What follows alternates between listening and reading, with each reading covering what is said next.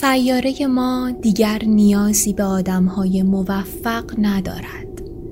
این سیاره به شدت نیازمند افراد صلحجو، درمانگر، ناجی، قصه‌گو و عاشق است.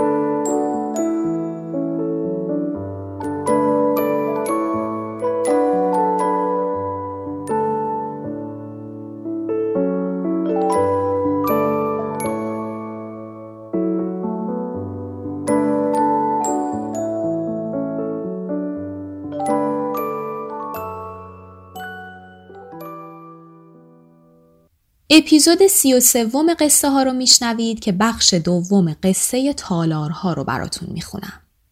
من مجید فتاهی هستم، پادکست قصه ها رو درست میکنم و منبع من کتاب 80 سال داستان کوتاه ایرانی چاپ کتاب خورشیده که بعضی از داستانهای این کتاب رو برای خوندن انتخاب میکنم تا جریان داستان کوتاه ایرانی از سال 1300 تا حوالی امروز حدوداً دستمون بیاد. ممنونم که همچنان قصه ها رو دنبال میکنید و خوشحالتر هم میشم اگر اصل منبع این کار رو تهیه کنید و از همه داستان ها لذت ببرید.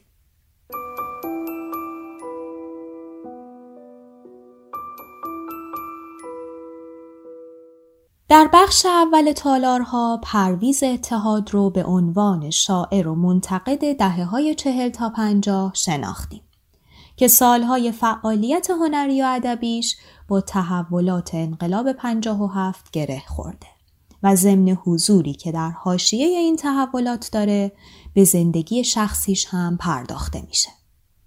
آشنایی و ازدواج با افسانه و جداییشون، پسرش آریو که کم کم داره بزرگ میشه و گردش سرگردان پرویز در تالارها برای نوشتن نقد بر نمایش ها و تلاش برای بیش از پیش دیده شدن. و حالا ادامه ماجرا. یه نکته رو بگم، داستان فصل بندی شده و لزوماً فصل ها به دنبال هم اتفاق نیفتادن. در هر فصلی در واقع با برشی از زندگی پرویز اتحاد و رویارویی او با موقعیتی مواجه میشیم که مجموع این اطلاعات در نهایت یک دید کلی از زندگی پرویز به ما ارائه میده. اپیزود 33 به تاریخ 5 شهریور 1399، قصه تالارها، بخش دوم، غزاله علیزاده، فصل 6. آه کودکی من، کودکی پاک و خوشبخت من، من در همین اتاق می خوابیدم. از اینجا باغ را تماشا می کردم. هر روز صبح خوشبختی هم با من از خواب بیدار می شد. همش سفید است. آه باغ من. بعد از پاییز تیره و طوفانی، پس از زمستان سرد، تو دوباره جوان و سرشار از خوشبختی هستی. فرشته های بهشت تو را هرگز ترک نکردند. کاش می توانستم سنگی را که روی قلبم سنگینی می کند از سر راه بردارم. کاش می شد گذشته‌ام را فراموش کنم. پرویز سر برگرداند. در نور کمسوی فضای تئاتر شهر نگاه کرد به نیمرخ افسانه. حلقه های مو بر پیشانیش فرو ریخته بود. چشم ها خیره بر صحنه پرجنب و جوش. مرد گهگاه برمیگشت. نظر می کرد به ردیف های میانی. چند چهره آشنا به جوان لبخند می زدند. دندانهایشان می درخشید. سر را پایین انداخت. خمیازه زورکی کشید. زیر گوش افسانه نجوا کرد. چه اجرای چرندی.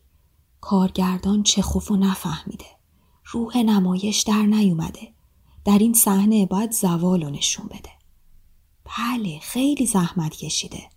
اما عامل اصلی کمه. روح روسی در باغ آلبالو. چقدر آرزو داشتم اجراهای استانیسلافسکی رو از نمایشنامه‌های چخوف ببینم. حیف، این حسرت رو با خودم به گور میبرم. استانیسلافسکی بازیگر و مدرس تئاتر در روسیه است. صدای چند هیس از دوروبر بلند شد. پرویز لبها را فرو بست. شانه ها را بالا انداخت. اندیشید تمدن ندارن. تو هر شرایطی جهان سومی‌ان. باید از این ویران سرا بیرون برم. روشن فکر مرزی نمیشناسه. روشن فکرای تمام جهان باید کشوری مخصوص خودشون داشته باشن. باز کلمات گور و آرزو به یادش آمد. تصوری از گور نداشت. چند سال پیش پدر بزرگ را به خاک سپردند. ماشین پرویز در جاده ماند. زمانی رسید که تدفین انجام شده بود. قاری سرگرم خواندن قرآن بود. عمه بزرگ حلوا پخش می‌کرد. پرویز از دیس چینی مرغی 2 لوزی برداشت. با لذت خورد و به هوای برداشتن سیگار دست رو به جیب برد. اما بیدرنگ منصرف شد. گنجشک‌ها روی شاخه بیبرگ افرا نشستند. چه چه زدند. پرویز تبسمی کرد. من و افسانه به فال نیک می‌گیرم. خویشاوندان دور خاک تازه و مرطوب پیرمرد حلقه زدند. انگشت‌های دست راست را بران نهادند. فاتحه خواندند. پرویز از آنها تقلید کرد. وقتی برگردم حتما 2-3 بار زنگ زده. نمی‌خوام این دختر ناز احساس تنهایی کنه. چقدر پشتشو راست میگیره. انحناهای اندامش مثل طرح‌های رنواره. نقاش فرانسویه. خیلی زنانه و خیلی مدرن. پنجه در موها فرو برد و طره ها را از روی پیشانی کنار زد. به عکس پیرمرد نیم نگاهی کرد. آخ، این اواخر چقدر قُر میزد. حالا کجاست؟ کلوخه‌ای را زیر پا له کرد. از مزار دور شد. عمو از عمه پرسید: با رستوران گل سرخ چی کار کردی؟ برای 30 نفر میز گرفتیم. عمو سر جنباند. تعداد مدعوین بیشتر بشه باید چی کار کنیم؟ عمه با سرانگشت رطوبت مژه‌های ریمل زده را پاک کرد. میز و صندلی اضافه میکنن. صورت غذا باقالی پلو با گوشت و زرشک پلو با مرغ. عمو تاری از سیبیل را بین 2 دندان گرفت. زیاده روی نکردین؟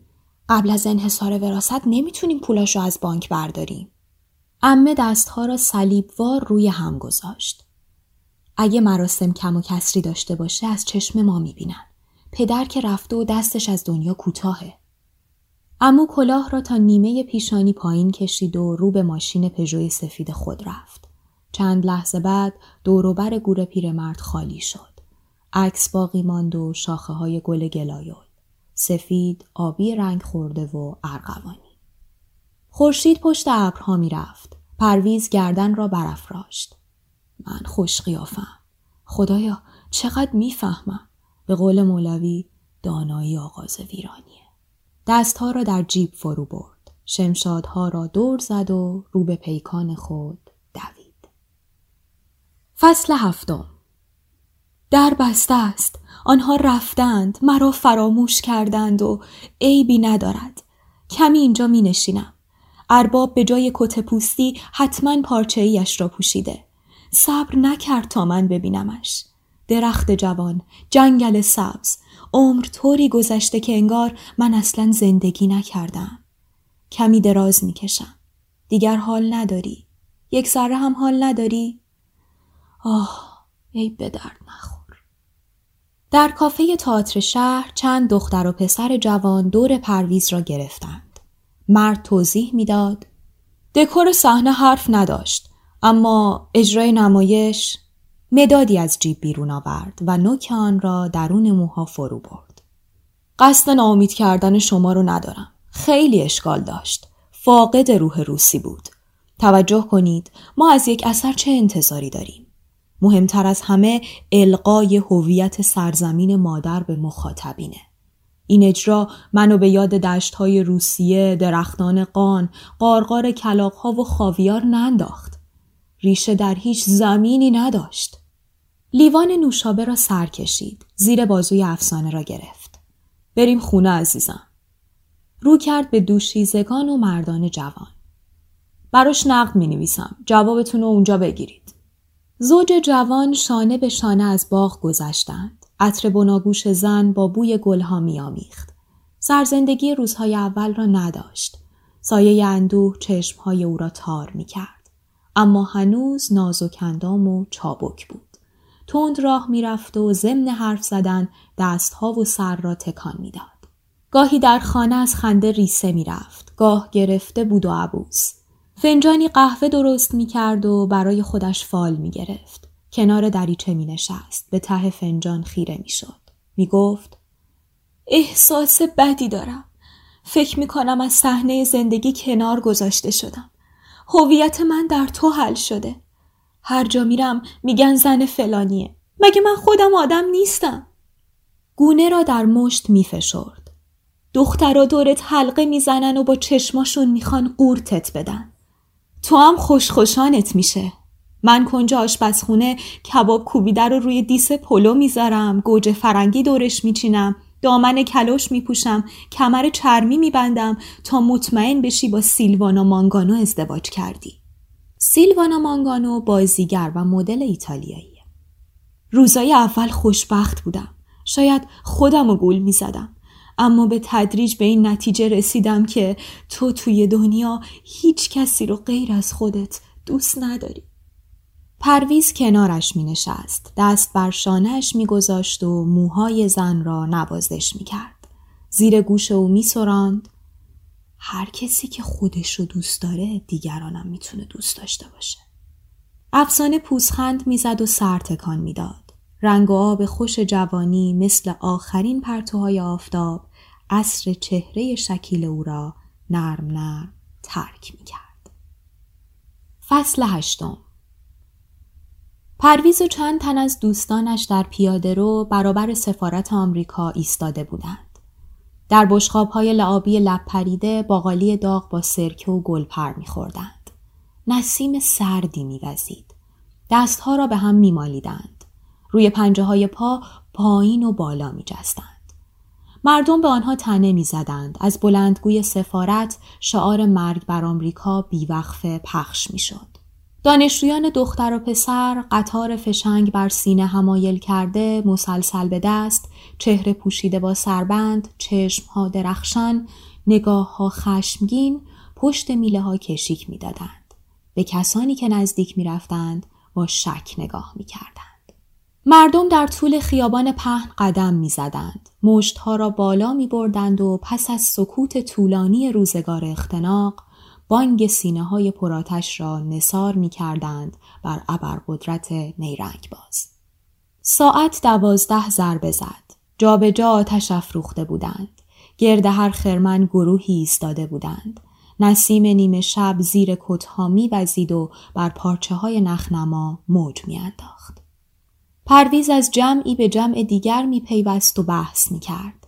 دست بر شانه مردم می‌گذاشت. در موجاموج شیدایی مرد ناشناسی را به آغوش می کشید. از پشت شاخ و برگ ها به کورسوی نور درون پنجره های لانه جاسوسی نگاه می کرد. دست ها را بالا می برد و کف ها را به هم می پیوست. در تئاترهای بعد از انقلاب این کنش را آموخته بود. تماشاچیان دست می زدند. بازیگران می آمدند روی صحنه و با پیوستن انگشت ها حلقه درست می کردند به نشانه همدلی. بعد از دیدن نمایش به خانه رفت و برابر آینه ایستاد. حرکت هنرپیشه ها را تقلید کرد. چند تار سفید بین موها دید. پشت میز نشست، کنج لبها پایین افتاد. دست را حائل چهره کرد. میرسد پیری در انزوا واشتی. مدادی برداشت و جمله را کنج دفتری نوشت. به تاریکی شب خیره شد. آغازی است برای یک شعر. آه شعر، آه عشق، دیگر عشقی نیست، همه یک جورم، خسته کننده. الا ای آهوی وحشی کجایی؟ دیریست نعره می کشد از بیشه خموش، کککی که مانده گم. برخاست و بار دیگر برابر آینه ایستاده نگاهی به چهره خود کرد. ای کککی درمانده. پشت دریچه رفت. با سرانگشت خطوطی بر شیشه کشید. افسانه کجاست؟ از 3 ماه پیش تلفنش جواب نمیده. شاید بیخبر رفته به گوشه ای از این جهان. پشت برف و مه گم شده. بعد از این با شنیدن هر زبان بیگانه ای اونو میبینم. ایستاده کنار یه سوپر داره با زنی به همون زبان حرف میزنه. هم صحبت اون زنجیر سگش و دور مچ میپیچه. سپیده میدمید. نوک بامهای سفارت ارغوانی میشد. با دوستان تازه دست داد. خواب زده به خانه برگشت. کلید را در قفل چرخاند و زیر لب گفت شدان که اهل نظر بر کناره می رفتند. هزار گونه سخن بر دهان و لب خاموش. فصل 9. آخرین جمعه آذر ماه رفت کوه. یخچه هایی همراه سوز سرد از قله ها می وزید. یخچه همون تگرگه. یخچه هایی همراه سوز سرد از قله ها می وزید. یقه کت پشم شیشه را بالا داد و شالگردن را دور صورت بست. به نفس نفس افتاده بود. چابکی سالهای جوانی را نداشت. دست در جیب برد و یک مشت فندق پوسکنده بیرون آورد. در دهان گذاشت و جوید. 2-3 دندان کرسی او تیر کشید. رفقا زودتر رفته بودند. در قهوه خانه انتظار او را می کشیدند. پرویز چند باری عطسه کرد.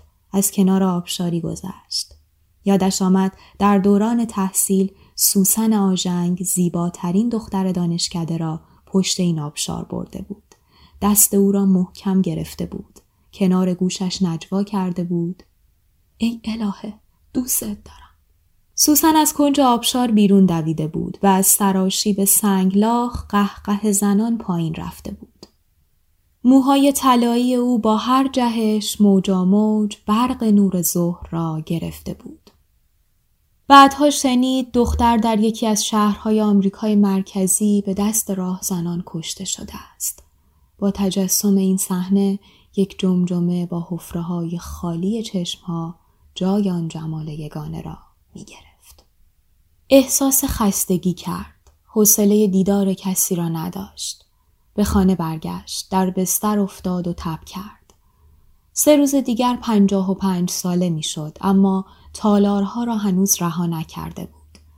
نمایش های بعد از انقلاب را می دید. مشتری شب اول نگارخانه ها بود. در لیوان های شورایی نوشابه می نوشید. از درون ظرفی که پیش خدمت دور می گرداند، نان نخودچی بر می داشت. در برابر تابلوها پیش و پس می رفت. پلک‌ها را به هم نزدیک می‌کرد. بانوان صاحب نگارخانه‌ها که اغلب او را می‌شناختند می‌پرسیدند کارها چطوره؟ مرد به تدریج سهلگیر شده بود. سرانگشت را رو به پرده‌ای می‌گرفت. از این یکی خوشم میاد. به سیم تلگراف و سایه اریب پشت بوم نگاه کنین. یه جور غربت روستایی داره. روی پاشنه چرخی می‌زد. اون گلدونای سیاه و سفید هارمونی جالبی تشکیل دادن. این آدم میدونه نوک قلم رو باید کجا بذاره. غربت پرنده های تنهای بهمن محسس رو به یاد میاره. بهمن محسس از نقاشان و مجسمه سازان دوران مدرن ایرانه. دختران جوانسال نقاش بی‌اعتنا از کنار او میگذشتند. عکس‌هایش جایی چاپ نمیشد.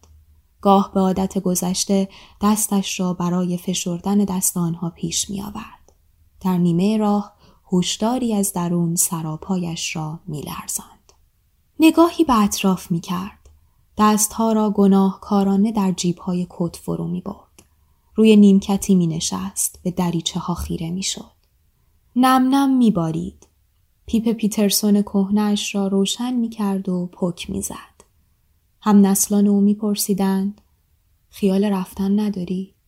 مرد خمیازه‌ای میکشید. دلم میخواهد در خاک خودم برویم. پلک‌های پف کرده‌اش فرو میافتاد. گونه‌های چاق گل میانداخت و میاندیشید از کدوم رویش حرف میزنم؟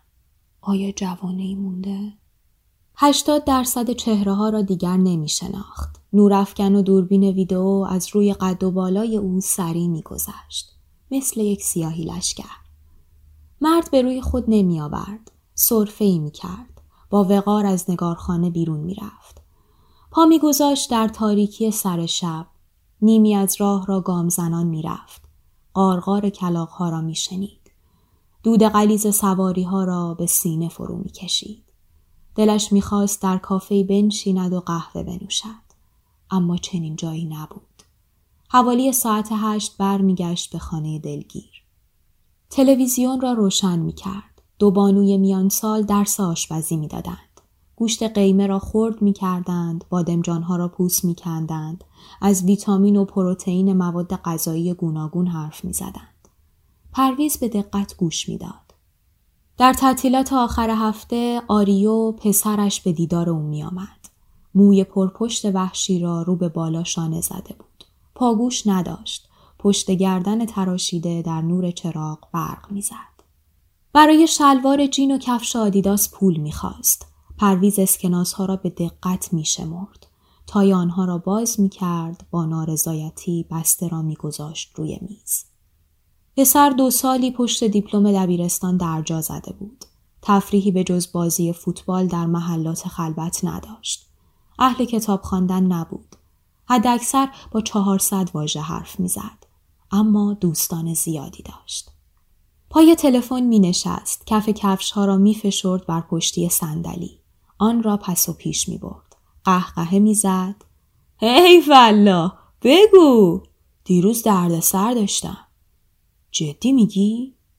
گفتم که کاری نداری، عزت زیاد. تلفن را قطع میکرد و شماره دیگر میگرفت. الک چطوری؟ خب بگو. پس که اینطور میخواستی بگی پشت تو بکن، قیافت تکراری شده. جدا جواب ندادی؟ عجب بیحالی. میشناسمش، خیلی کلاسیک حرف میزنه. سیم تلفن را میکشید، برابر آینه میرفت، پنجه در موها فرو میبرد. درکت میکنم زیبا. آها بگو. دستی بر زانو میکوبید. شرمنده اخلاق ورزشیتم.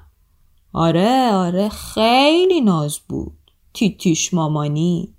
سوپر احساس. ول کن بابا. ما از این شانسا نداریم. بی خیال، مهم نیست. ماشینشو دید زدی؟ فکر میکنی چقدر میارزه؟ آره قربون مرامت، بالای 3 میلیون. اون وقت میاد با ما بپره؟ آل نگیر بابا، عزت زیاد. گوشی را روی دستگاه میکوبید. پرویز آن به آن بیشتر درون راحتی فرو میرفت. سطری میخواند از مصاحبه گراتیسنی با فلینی. حواسش پرت بود، درک نمیکرد. کتاب را میبست، کنار پنجره میرفت، خم میشد و در پیاده رو توف میانداخت. کاری که ممکن نبود پیشترها از او بر بیاید. پسر پول را بر می داشت و شست را با زبان خیس می کرد. اسکناس ها را می شمرد. فرو می برد در جیب بالای جلیقه. پاها را از هم می گشود، زیپ شلوار را تا زیر کمر بالا می کشید، کفل را چپ و راست می برد، بندهای پوتین را می بست، می رفت رو به در. دست تکان می داد. چاکریم. خارج می شد و لنگه ها را به هم می کوبید. زنجیر چراغ می لرزید. فصل 10. شنبه بعد از ظهر رفت دکتر. در اتاق انتظار نشست. مجله طبی برداشت. سرفه کنان ورق زد. صندلی های چرمی اتاق انتظار پر از آدم بود. گاه بچه گریه می کرد. سالخوردگان سردرگریبان چرت می زدند. پرویز مجله را بست، روی میز پرت کرد. به دریچه کوچک مطب خیره شد.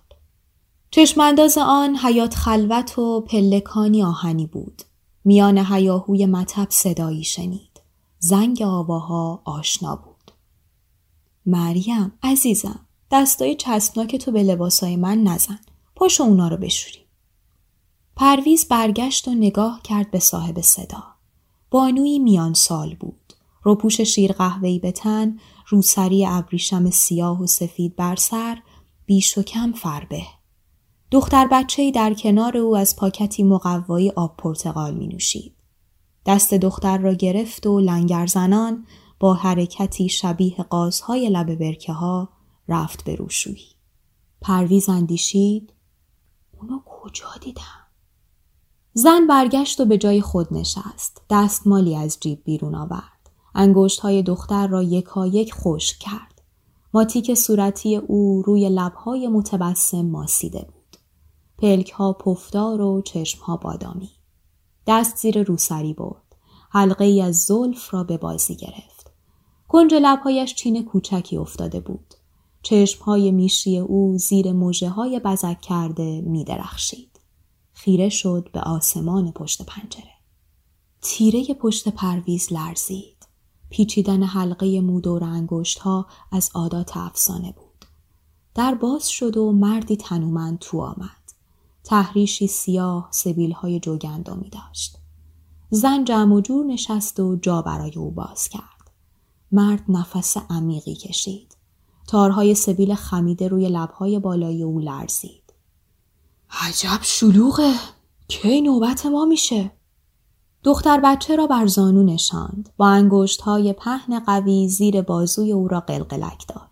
کودک از خنده ریسه رفت. مرد گونه‌اش را بوسید. تو که حالت خوبه ناقلا. زن رشته‌های مو را برد زیر روسری. گره آن را محکم کرد. بچه‌ها همین طورین. تا مرض سنگین نباشه دست از شیطنت بر نمی‌دارن. 7 تب داره. یکی از دو بافه موی دخترک باز شد. گیره طلایی آن بر دامن مادر افتاد. زن کیف را گشود و شانه‌ای بیرون آورد. تارهای گیس را 3 بخش کرد و در هم تنید. حرکت انگشت‌ها نوازشگر بود. با هر جنبشی پشت دستهایش می‌سایید بر دستهای تازه وارد. روی موهای انگشت ابهام مرد حلقه‌ای طلا می‌درخشید. دست در جیب کت فرو برد. دست کلیدی بیرون آورد. گمونم در گاراژ رو قفل نکردم. زن گونه را در مشت فشرد. ای وای چه بد! این واکنش پرویز را به گذشته برد. وقتی به افسانه می گفت شب دیر به خانه می آید، زن گونه ها را در مشت می فشرد. نگاه هراسان او گام های مرد را دنبال می کرد. گربه‌ای سفید از فرنگ آورده بود. میرفت کنار حیوان خفته روی راحتی، گونه میسایید بر شکم پرپشم او. اشک در چشمهایش حلقه میزد. پرویز برخاست و رو به در رفت. پیش از خروج نگاهی به چهره زن کرد. کیف را گشوده بود و اشیای درون آن را جابجا می‌کرد. پیشانی بلندش در نور عصر می‌درخشید. مرد دست به نرده گرفت. از پلکان پایین رفت. فصل 11. بزن پشت میله ها تمام شد. هر یک از مردان جوان ستیزجو را مردم به سوی کشیدند.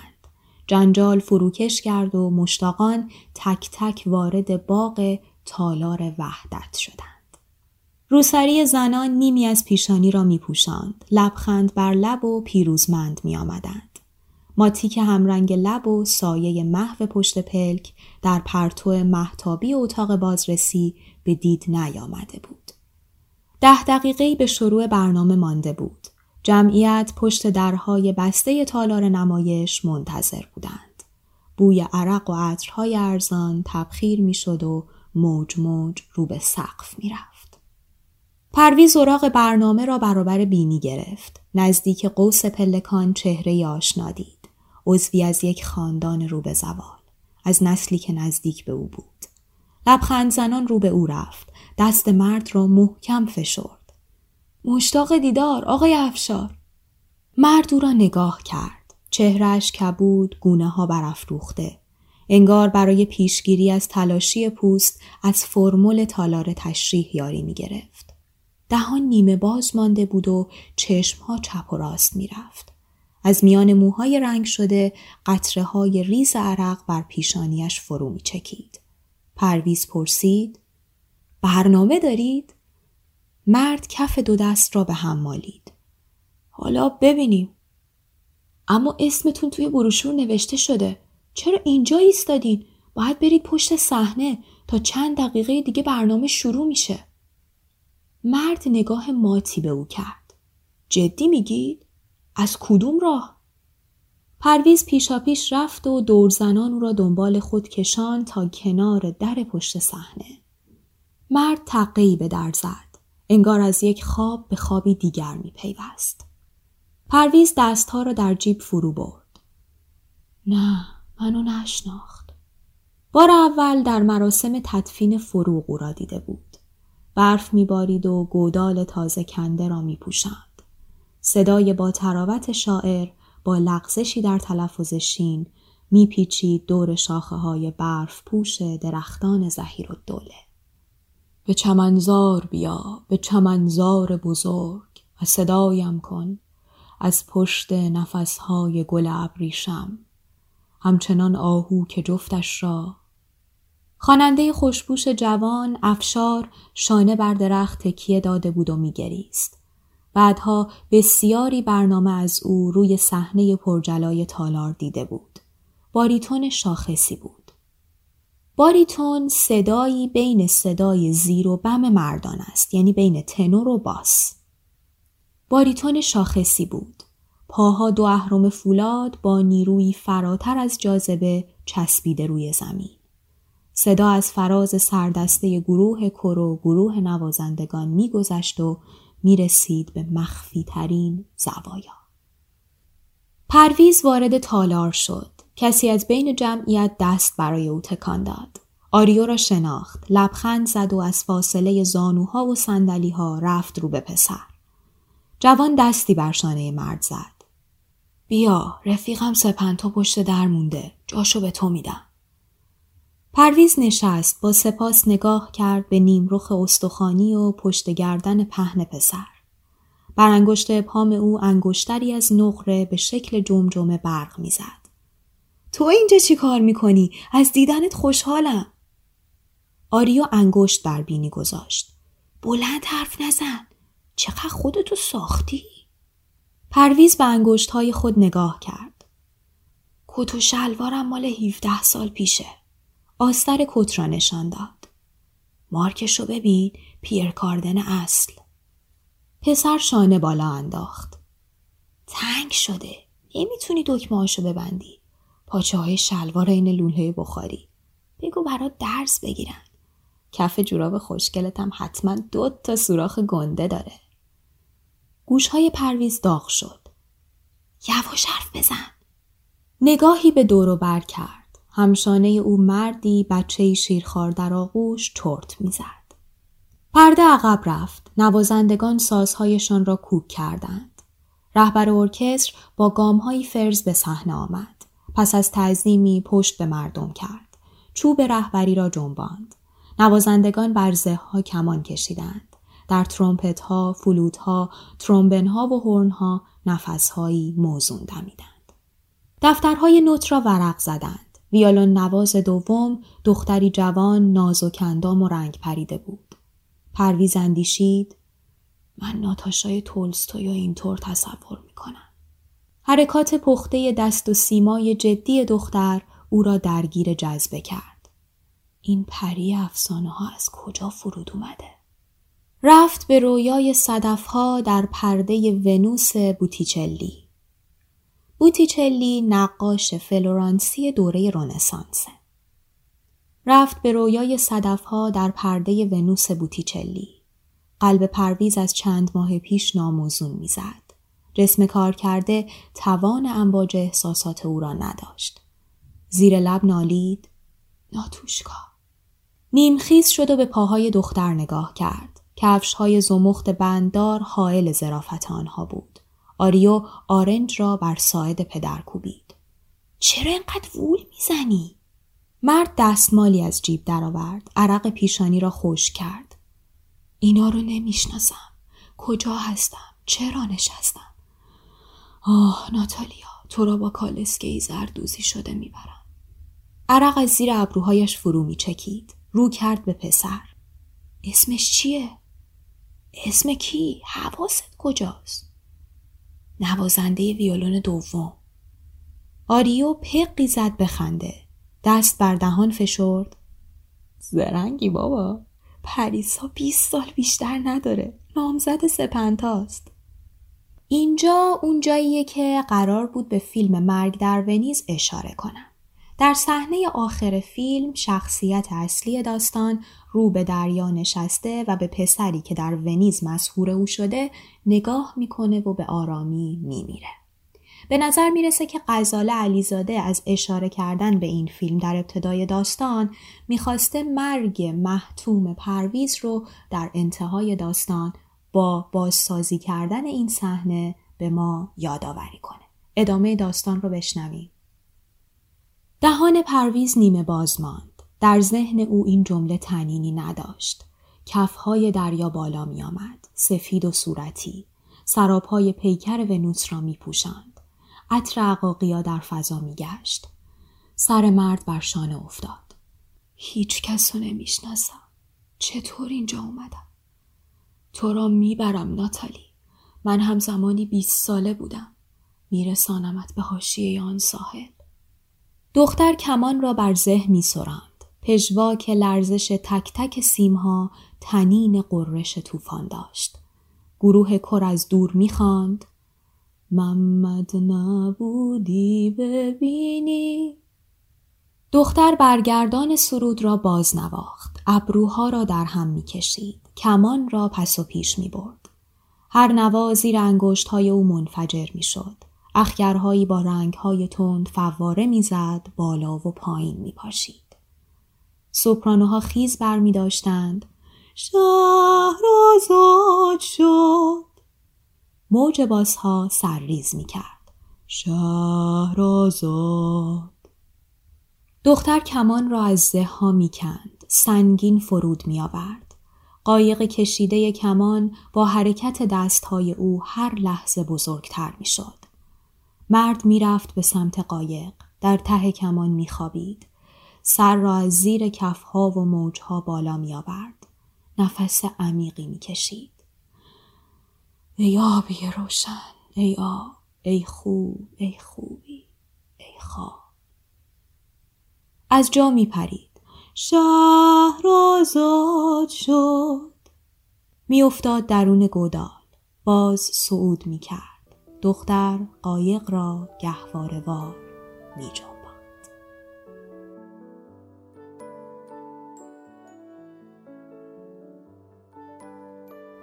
تالارها شرحی از زندگی پرویز اتحاد در تالارهای هنری دهه 40 و 50 بود. انقلاب پرویز را از اوهام خارج کرده، اما در حالت تعلیق بین ماندن و مهاجرت نگه داشته. نویسنده پرویز رو یک اسنوب جلوه میده.